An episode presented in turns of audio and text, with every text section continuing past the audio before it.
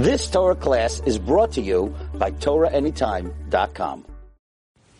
Shalom and welcome to Practical Spirituality here in the old city of Jerusalem at Aish HaTorah overlooking the Western Wall. So I, I just spent my Hanukkah in Greece, otherwise known as Los Angeles, and it was the hardest Hanukkah ever. I think the most I felt Hanukkah was seeing Chabad menorahs at, at uh, shopping centers. You know, that, that was like, that was my deepest feelings I had was like, hey, look, a Hanukkah menorah you know. But then, of course, you're in the shopping center and you're just in, you're in Greece, you know, because Greece represented the material. You know, it's the physical world. That's that's Greece. Isn't it ironic that people eat greasy foods on the Hanukkah? You gotta like put everything in grease. So so anyway, the so I was in LA and LA is like super.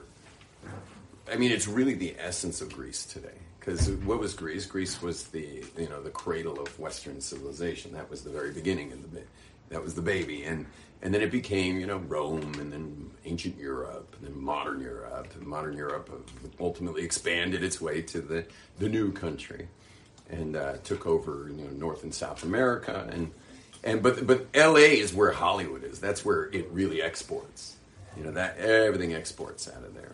I've even been surfing in the jungle and found aboriginals. I'm thinking Southeast Asia. I found aboriginals all gathered around the bottom of a palm tree, and I'm like, "What is going on over there?" So I went to check it out. They were all sitting in front of a big screen TV. where they, I was surprised they had electricity there. Like, where they get a big screen TV, and they got it all cabled in. I looked up the top of the palm tree. Guess what was up there? Satellite dish. Satellite dish on the top of the palm tree. And the elders are chuckling, like, you know, the elders are like sitting on beach chairs chuckling at whatever funny things that they don't understand a word of English. These people. Baruch atah Adonai Eloheinu melech haolam shehakol yivro. Amen. Ah, Baruch atah Adonai Eloheinu melech haolam atzeh b'samim. California dream. That amazing, strange smell? Yeah, black sage is like one of the more bizarre besamim. Anyway, so so, but the funny thing is, those old people chuckling, you might think was kind of cute, but but it's not cute. It's naive. It's naive, and and they while their their while their kids were getting slaughtered by Western media, they were chuckling, and I I would I'd be frightened to go back there and see what was what innocence was lost at the at the behest of of the Western expansionist philosophy. Anyway, so we celebrated Hanukkah, and I suffered Hanukkah, and I, I hope if you were here in Jerusalem, which I imagine most of you were, that it was amazing. You know that it was really a great Hanukkah victory, and uh, and anyway, I'm but I'm extremely happy to be back, like extremely happy, and uh, even though I'm totally jet lagged and none of my kids made it out except for one really put together daughter of mine who was not home when we all woke up. Um, it's like, let's put it like this. It was two in the morning last night when my wife and I were woken up by people partying outside our window. And they were so funny, these people. I mean, normally you get frustrated when people are partying outside your window, but they were just so funny. They were singing, they were dancing. I mean, I mean one guy kept throwing up. And the, but the last night was New Year's, and we live right next to the Shuk, which I imagine was having New Year's parties. Did anyone make it to the Shuk for New Year's? Anyone was out there? Was it partying? I imagine it was going off. Anyway, this group camped right outside our window, and my wife and I, any other night would have been like, just what do you do? You open your window, you say, "Get the hell out of here, man! You're trying to sleep." We just chuckled and let them go, and let them do their thing for like at least an hour. We, I mean, the more they were dancing and singing, the more we were giggling. And I think it was a result of us knowing that they, every one of those people, would have given their lives for us, and we would give our lives for them. And we just flew out of a place where you could not borrow a cell phone.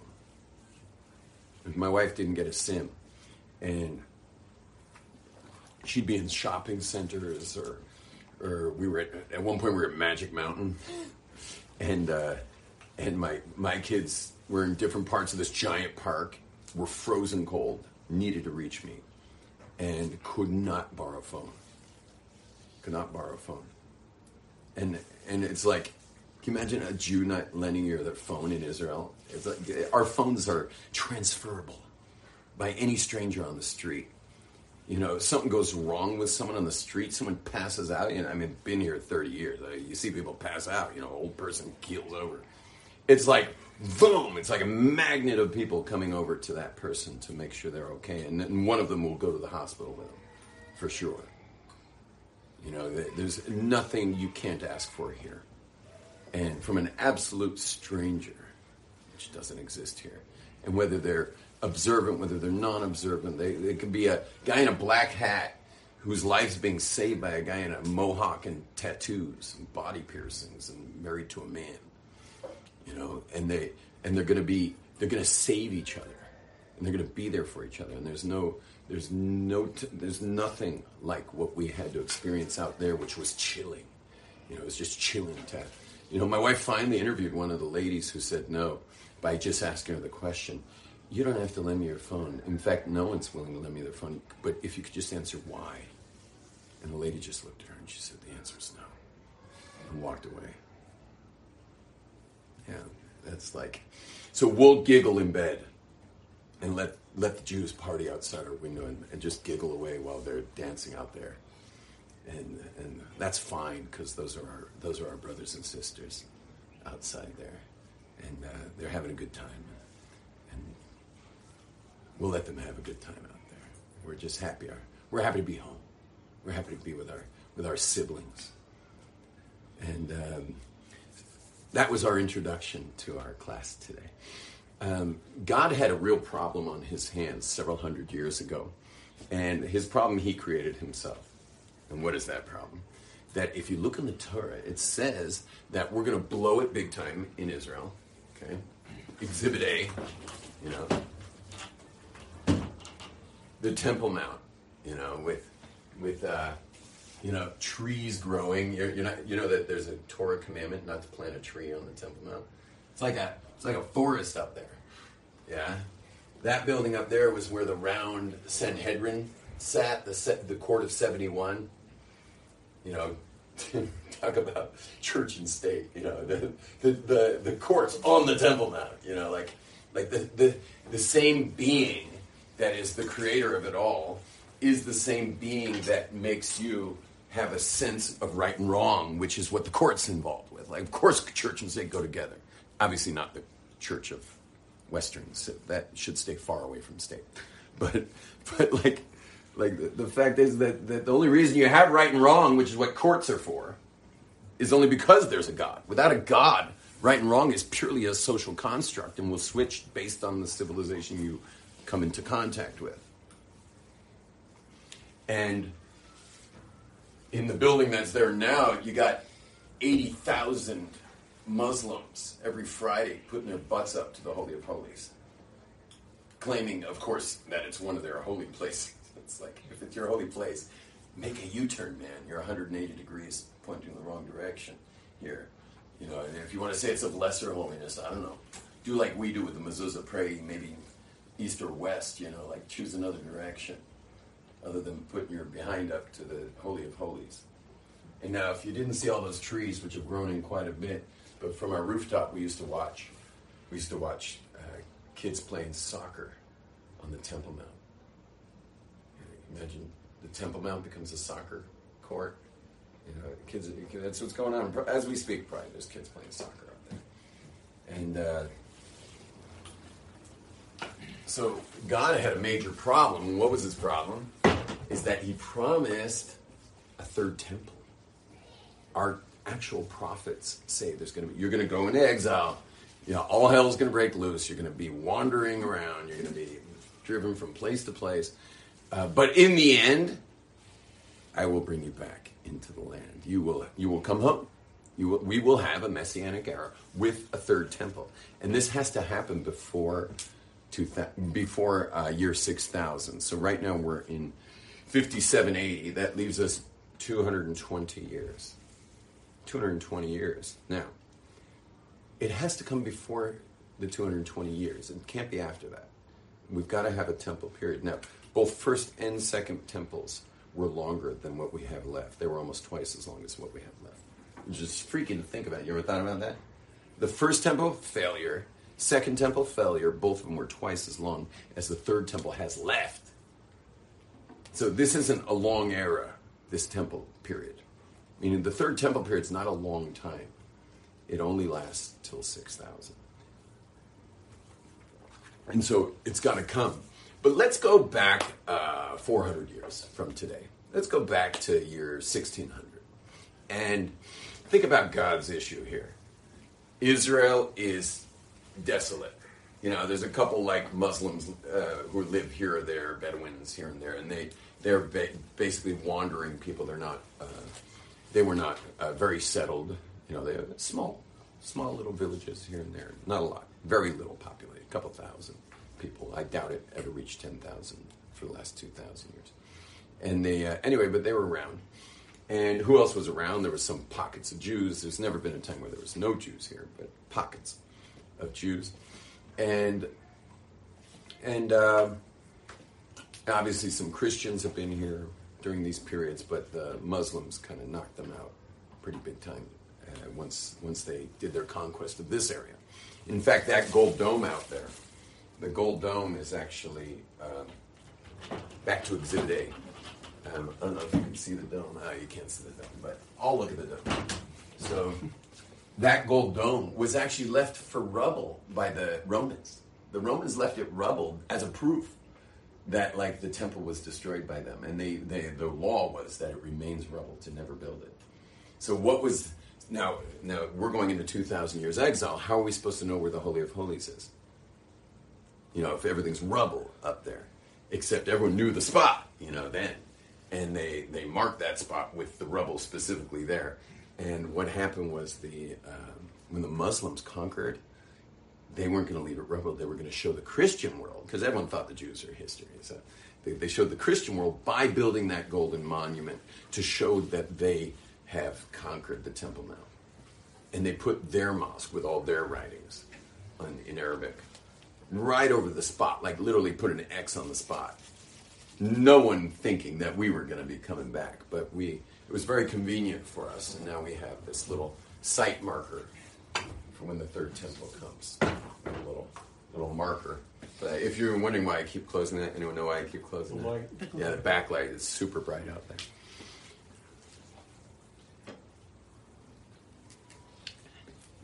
So 400 years ago, God has a major problem. He's promised that we're coming back. Now, let me set the picture for Europe. Europe, what do we got? We've got, um, we've got Jews in these pockets of fiddler on the roof communities, literal fiddler, on the roof communities. According to historians, I don't know if this is 100% accurate, but according to historians, the literacy of the sorry, did I say literacy? We always had 100% literacy. The scholarship of the Jewish people was between 2 and 3%. Can you imagine the Ashkenazi world of Europe at 2 to 3% scholarship? To us today, that's like impossible to fathom that it was 2 to 3%. So, you know what that meant ultimately? You know what 2 to 3% is? It means that each village had its scholar, and each region had its mega scholar. And, and, you know, which meant that there were scholars as individuals in the communities. But the community itself was cobblers, you know, uh, seamsters, um, uh, glassmakers, glazer, glassmakers, and and uh, you know that's that's what there was. That's what there was, and people worked. I mean, there wasn't like the, the governments of Europe were paying for us to study Torah all day. All there was was was craftsmen in those times. That was it. It was just craftsmen, and there was a scholar in the community who, if you had a question about Shabbat, or you're wondering if your chicken's kosher, and you come over with your chicken, and you're like, "Can you check out this chicken, please, and make sure it's, co- you know, I did a good job with this thing, and you know, make sure it's kosher." So you, there was a scholar to ask. That's what the Jewish world was like. Now, how much was Israel on the radar Not 400 years ago? None on the radar at all. How much was anti-Semitism 400 years ago? Somewhat. It was intense, super intense. There was at all times where there was either an exile, you were either getting thrown out of your country, or there was some kind of massacre, We, we are right after, you know, this is right after the, the Crusades, where there were major purging. What's that? You said 1600? 1600. So the counter uh, Reformation. It was not a good time for Jews. It was a really bad time. And the anyway, the bottom line is God's plan, which is 600 years, you know, till the year 6000. God's plan. How's he going to pull off this plan? So here's how he pulled it off. You ready? First, the Industrial Revolution. The Industrial Revolution creates an entire environment of industrialists in Western, you know, Western Hemisphere. What does that mean? That means basically that Europe comes out from under the thumb of the church and becomes mechanized and starts with the whole development of technology. Okay, that started around 300 years ago. In the Jewish world at that time, the Hasidic community developed itself based on the writings of the Arizal. Whatever. Then we had the Hasidic movement started, which was a very Kabbalistic effort, probably juxtaposed to the Industrial Revolution at that time. Because as industry develops, as technology develops, the heart shuts down. And, and so the heart's being kind of opened up by the Hasidic world to not totally shut us down. Anyway, the Industrial Revolution. On the heels of the Industrial Revolution comes the Enlightenment movement, the what's called the Haskalah. The Enlightenment movement is basically Europe comes out from under the thumb of the church, and all those shtetl Jews, all those fiddler on the roof Jews, make their way out of the shtetl and become what are called Hellenized or or Westernized Jews. Can you do me a favor? Just open that window for a sec. Just get some air in here. You can close in like two minutes. Just yeah. Thank you very much. So what happened was Jews become Westernized after the Industrial Revolution, and the, then there's the Enlightenment. Comes Westernized Jews, where Jews leave Judaism. And now you have this large amount of Jews just running from Judaism. Now, what do you think helped them run away from Judaism so easily?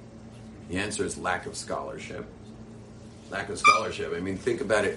As the Enlightenment's mowing through communities of Europe, they're also mowing through Jewish communities. Well, what is a Jew supposed to do who doesn't know Mishnah, doesn't know Gemara, doesn't know. Meaning, he, he believes in God, but he doesn't know there's a God. He believes that Torah is a divine document, but he doesn't know it. And then comes in this Enlightenment movement where everything's about rationalism. And they they were just they were just bowled over by this by the Enlightenment. Otherwise, again, it's called the Haskalah in Hebrew. And if you ever notice the guys with black attitude, have you noticed any Jews wearing black hats? Anyone notice those people? So these Jews wearing all black and white and like black hats and stuff like that, and that whole movement where they tried to turn Judaism into a mon- monochronistic experience was the result or reaction, sorry, was the reaction of the Enlightenment. Before the Enlightenment, no one wore clothing like that, except for in a formal occasion. Like that was formal clothing for a very formal occasion, and the majority of the shtetl Jews couldn't afford that even if they wanted to. Meaning, what did you wear to the wedding in your shtetl? You wear your your, your, your blue vest, you know, and your patched up pants. And you that's what you wore to the wedding because that's what you had. You know, and, and you, you wore that to a wedding. The, people couldn't afford it. And but what happened with the Enlightenment was that the Jewish world, not immediately, but after a while, um, developed what's today called the Haredi system. Now, another thing they created was yeshivas. For the first time in history, the Jewish people created yeshivas, 13 year olds going to yeshiva. No 13 year old in Jewish history went to yeshiva unless he was like some like ultimate genius. There was no yeshiva. Torah study was done in the synagogue in the maybe in the morning after Shachris, maybe between Mincha and Mariv in the evening before you went home to sleep. The scholar of this of the community, or some genius kid, if you happen to win the lottery and have a genius kid, which is very good for your genes, because a very rich person will probably marry that kid and they'll have higher medical care and whatever. More likely, you know, we breed for brains in the Jewish world, you know, as opposed to Christians. If anyone could like be, if anyone was like relatively high IQ, they send him to the church which perfectly wiped out that gene pool. You know, and the anyway the the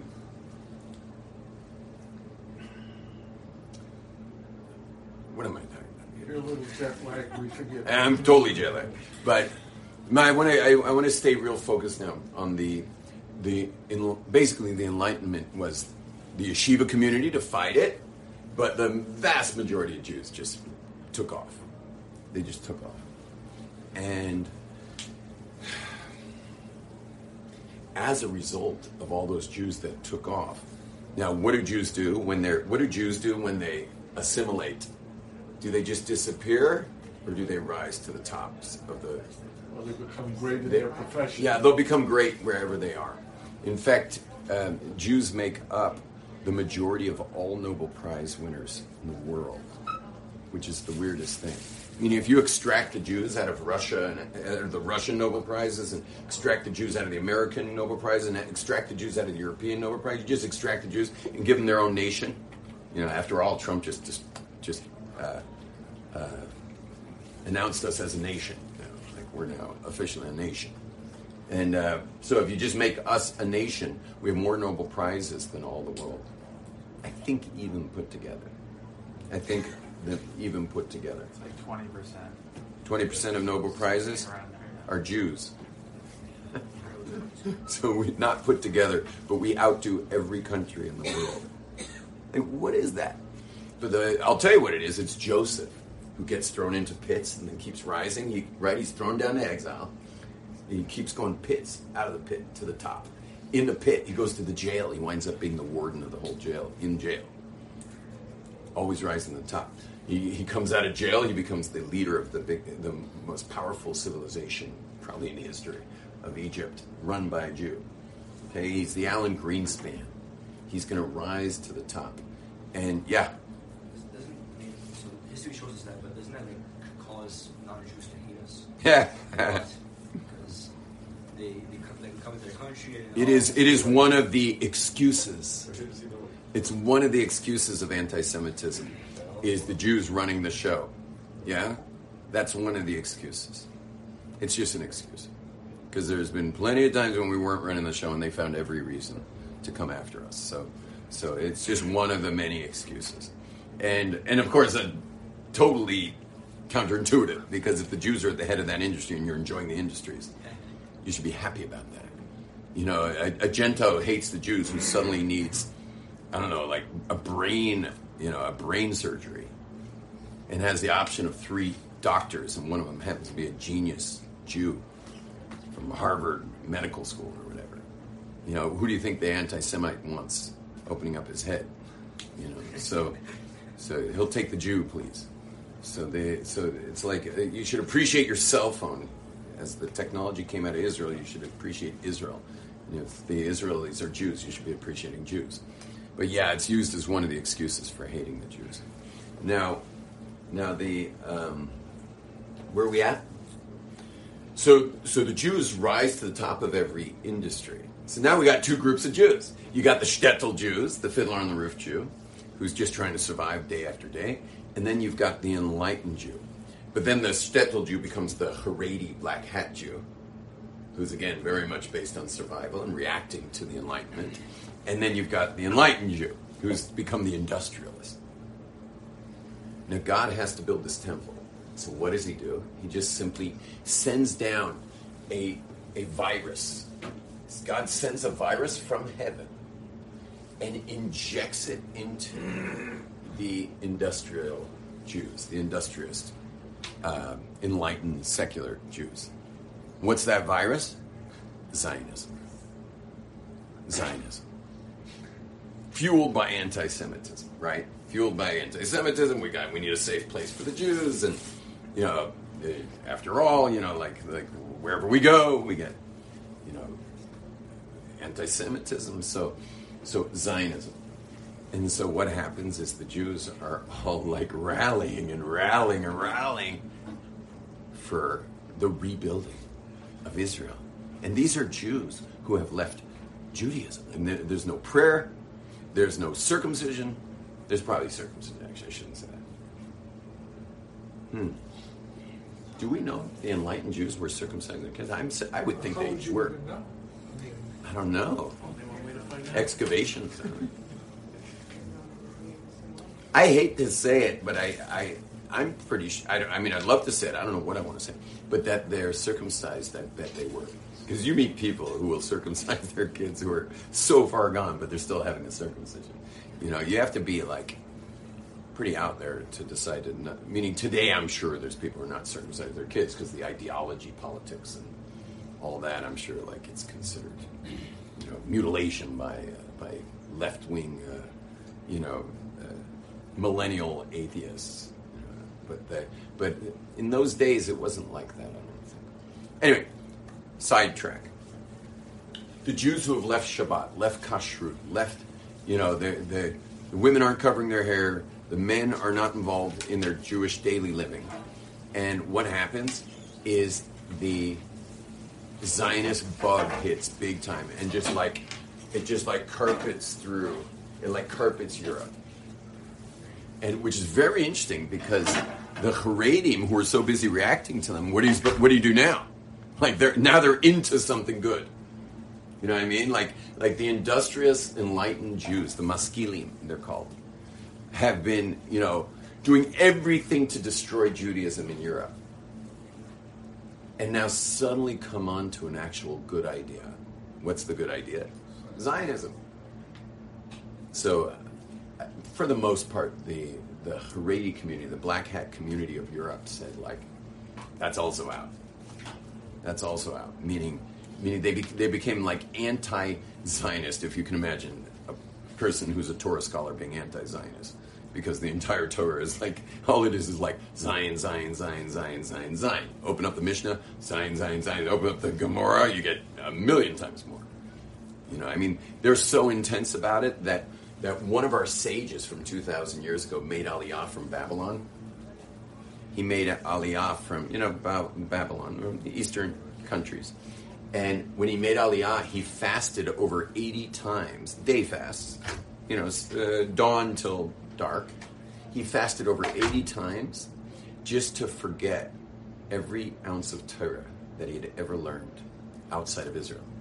So he was born and raised outside of Israel, except his Torah was tainted by having studied it outside of Israel and fasted over 80 fasts to forget every last word of Torah that he had ever learned outside of Israel. So that the Torah that he would learn in the land of Israel wouldn't be tainted by the Torah that he had learned outside of Israel. Imagine, like, so for people who are involved in the Talmud with the black hats, to not be into Zionism is not possible. Obviously, they're extremely into Zionism. But from a Torah perspective, not from a secularist, like avoid anti Semitism perspective. And it wasn't a sanctioned uh, founding in their mind, too. I mean, it's not even Moshiach-led. uh, Oh, right, right. It, it's not divinely sanctioned. This is a Right. this is a Zionist movement that is human, a human led So that was their endeavor. opposition. And there had been other human led endeavors over the 2,000 years. There had been a couple attempts by humans, all that, fa- which each failed and left the Jew- Jewish bill. For example, the, the uh, false messiah, Shabtai Tzvi, had managed to rally millions of Jews back to Israel in the 1500s, I think that was. A little later. Well, there's 1600s. He had rallied uh, millions of Jews, and once once that failed, they just left their Judaism. You know, so the so the so the black hat community had something to rely on on like human human, uh, but that wasn't so human because he's claiming to be Messiah. So that was more religious, you could say. But long story short, is the Jews build the state of Israel. They started in the 1920s coming here, and they they were, you know, under the British rule, and they were sneaking more and more Jews in under the noses of the British. And Tel Aviv was all built up in the 20s by these people, and, and they uh, and they developed more and more more and more Jews coming here, until finally in 48 they established the state of Israel the, after the war, after the Holocaust, the the black hat community splits up. Those came, there were those who came to Israel. Uh, many went to England, Belgium, Canada. Mostly, they went to the U.S. to Brooklyn, and uh, and they formed what are the Haredi enclaves till this day, and spreading all over the world. So there's now there's out of town black hat communities, Chicago, Los Angeles, uh, various other out of town cities. They've spread into Monsey, into um, Lakewood, New Jersey, other areas of New Jersey. The um, so they they've spread, but those were basically the focal points after the war, with obviously um, the groups that came to Israel itself. Um, so now we're back. So now we're back, and what happens? We have the um, the miracles of the War of Independence, the miracles of the Yom Kippur War, the miracles of the Six Day War, where we double the size of Israel. We get back our east-west biblical borders. We get back the Temple Mount. I'm not pulling this back again. We get back the Temple. And we get our territory all, all the way to the Jordan. We didn't get the northern territory. We got the whole southern territory. And uh, one sec. And to the point where you're listening to this class overlooking the Temple Mount. So you see, God's problem 400 years ago was solved for the most part, with the exception of the, of the temple itself. Now you might think that's a big detail, but it's a, it's literally all it's a, it's a matter of a construction site set up, or maybe demolition and then construction. But but you understand we're we're basically missing one detail. That's it. That's all that's missing, and all of this happened despite ourselves. Like none of us tried to do this. You could say the Zionist tr- movement tried to do this, but God's the one who created the industrialists who could build the state overnight. And they literally built this place overnight. The state of Israel was just like, boom, it just came up out of nowhere. And believe me, it wasn't built by the fiddler on the roof guys. Okay? Tevye didn't build this state. It was built by secularists who were top people in the industrial fields. Now, I don't, I'm not going to be so ethnocentric to say that the Industrial Revolution was just for the Jews to build the state of Israel. But that was the purpose it served in God's great plan of getting us back to this position that we're in now. And now we're in this amazing position. And you see how freaked out the Arabs are. When I moved to Israel 30 years ago, the Arabs were not freaked out at all. They were not freaked out at all. There was no issues whatsoever. There was just like, okay, the Jews are here. We don't like them, but okay. You know, that's it. You could walk around the Arab quarter. You could go down the Silwan Valley. You could go anywhere you wanted. No one really seemed to care about anything. When I grew up in Hebrew school, did you know that they never taught us about the Temple Mount? Temple Mount was a non-discussion. Uh, None of us can fathom such an era, but it's not that long ago that every Jew in Hebrew school growing up. I I mean, there's a few people closer to my age in here.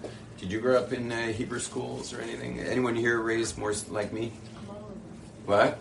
Did you? Did they? Temple Mount mentions? Temple Mount mention? Temple Mount mention? Or maybe you were a little more observant schools there. Um, we're done in we're done in two minutes, everybody. So, so the it was it was not in the it was not in the picture. No Temple Mount awareness whatsoever in the Jewish secular world. The observant community, big time. The secular community, not, not a non-subject. And what happens? The Jewish people, obviously outside the wall. Anyone did the tunnel tours? Tunnel tours?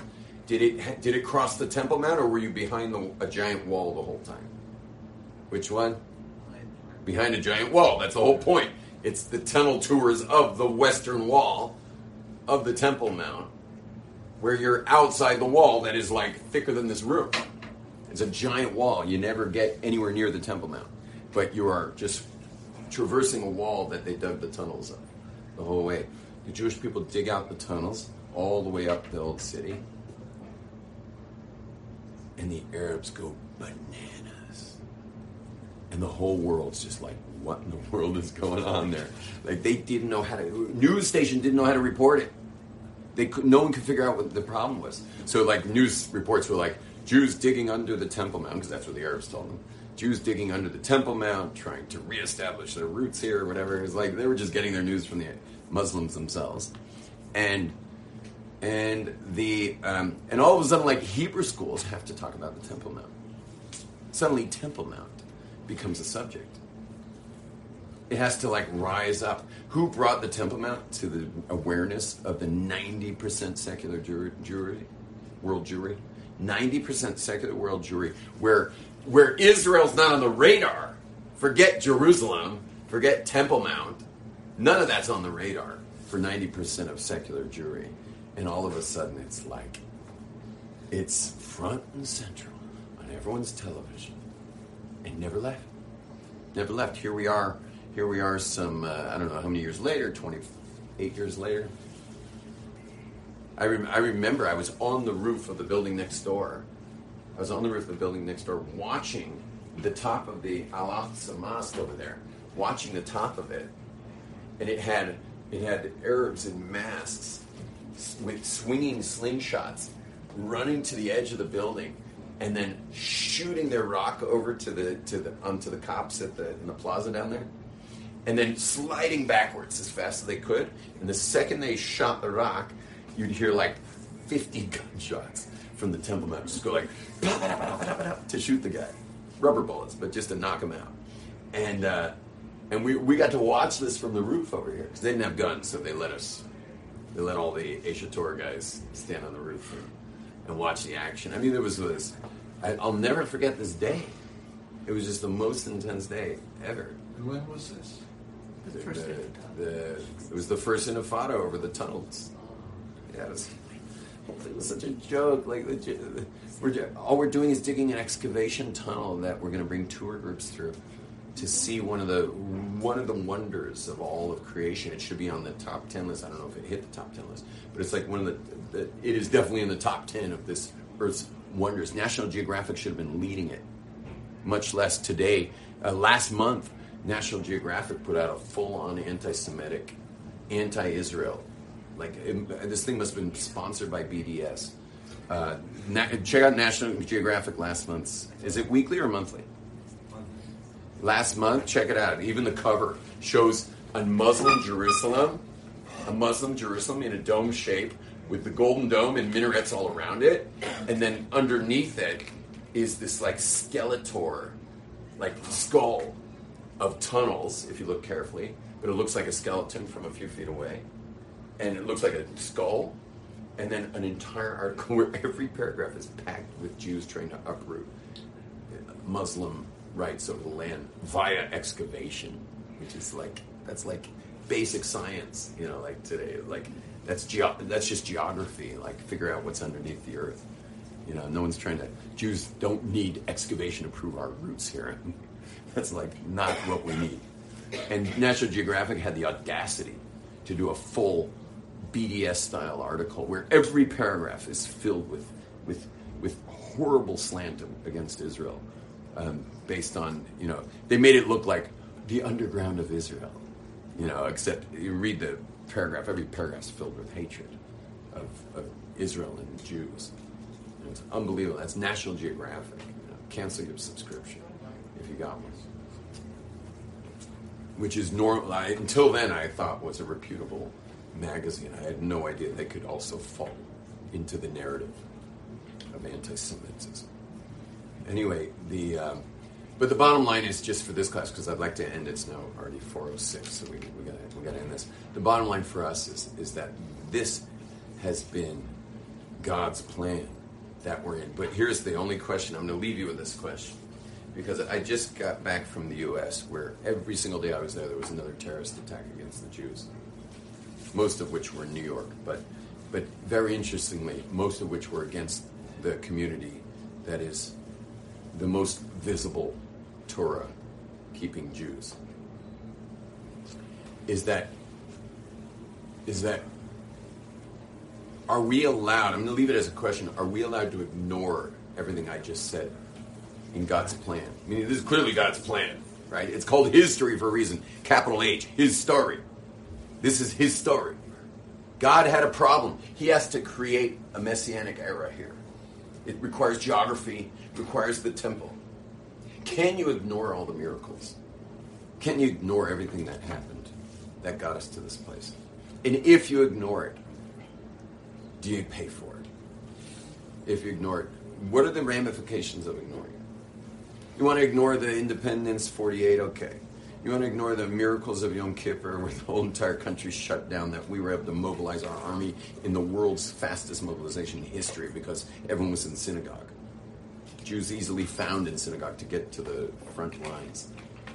You want to ignore that one? Fine. But ignoring the Six Day War, which happened on the sixth day of the sixth week of the counting of the spheres, which is called Yisod Sheb Yisod, where we get back the Temple Mount, which is called the Yisod, the Evan Shasia, the foundation of all of the reality as we know it. Like to get back our biblical territory. You want to ignore that day too? The day that founded the Baal Tshuva movement. This call back to Torah. I mean, who doesn't have Baalei Tshuva everywhere in their lives today? That all came from that very day. If you- like, if you want to ignore all of this and still call yourself a God fearing Torah Jew, how long do you think you can ignore it? How long can you ignore it? So I'm leaving it all as a question, and and I, and I'm and I've told groups this for years and years and years. I've told this in public for years and years and years that that you that we we have to be listening and we have to be watching and we have to be moving according to the movements of history and watching God's hand. We can't hold on to ideologies that are old lines we drew in the sand, ideologies that we created to protect our the Torah community. We can't just play that game anymore. There's a messianic era that has to happen. There's 220 years left for the temple period to even happen. It all has to happen before 6000. And then there has to be an era. That's not a very long era. So we everyone knows every single Jew, no Jew in the world would deny that anti-Semitism comes as a wake-up call to the Jewish people to wake us up to get real. So may we all be blessed to wake up and be real and answer those questions for ourselves. And Amen. may we see the Mashiach and the rebuilding of Beis Mikdash soon in our days. Amen.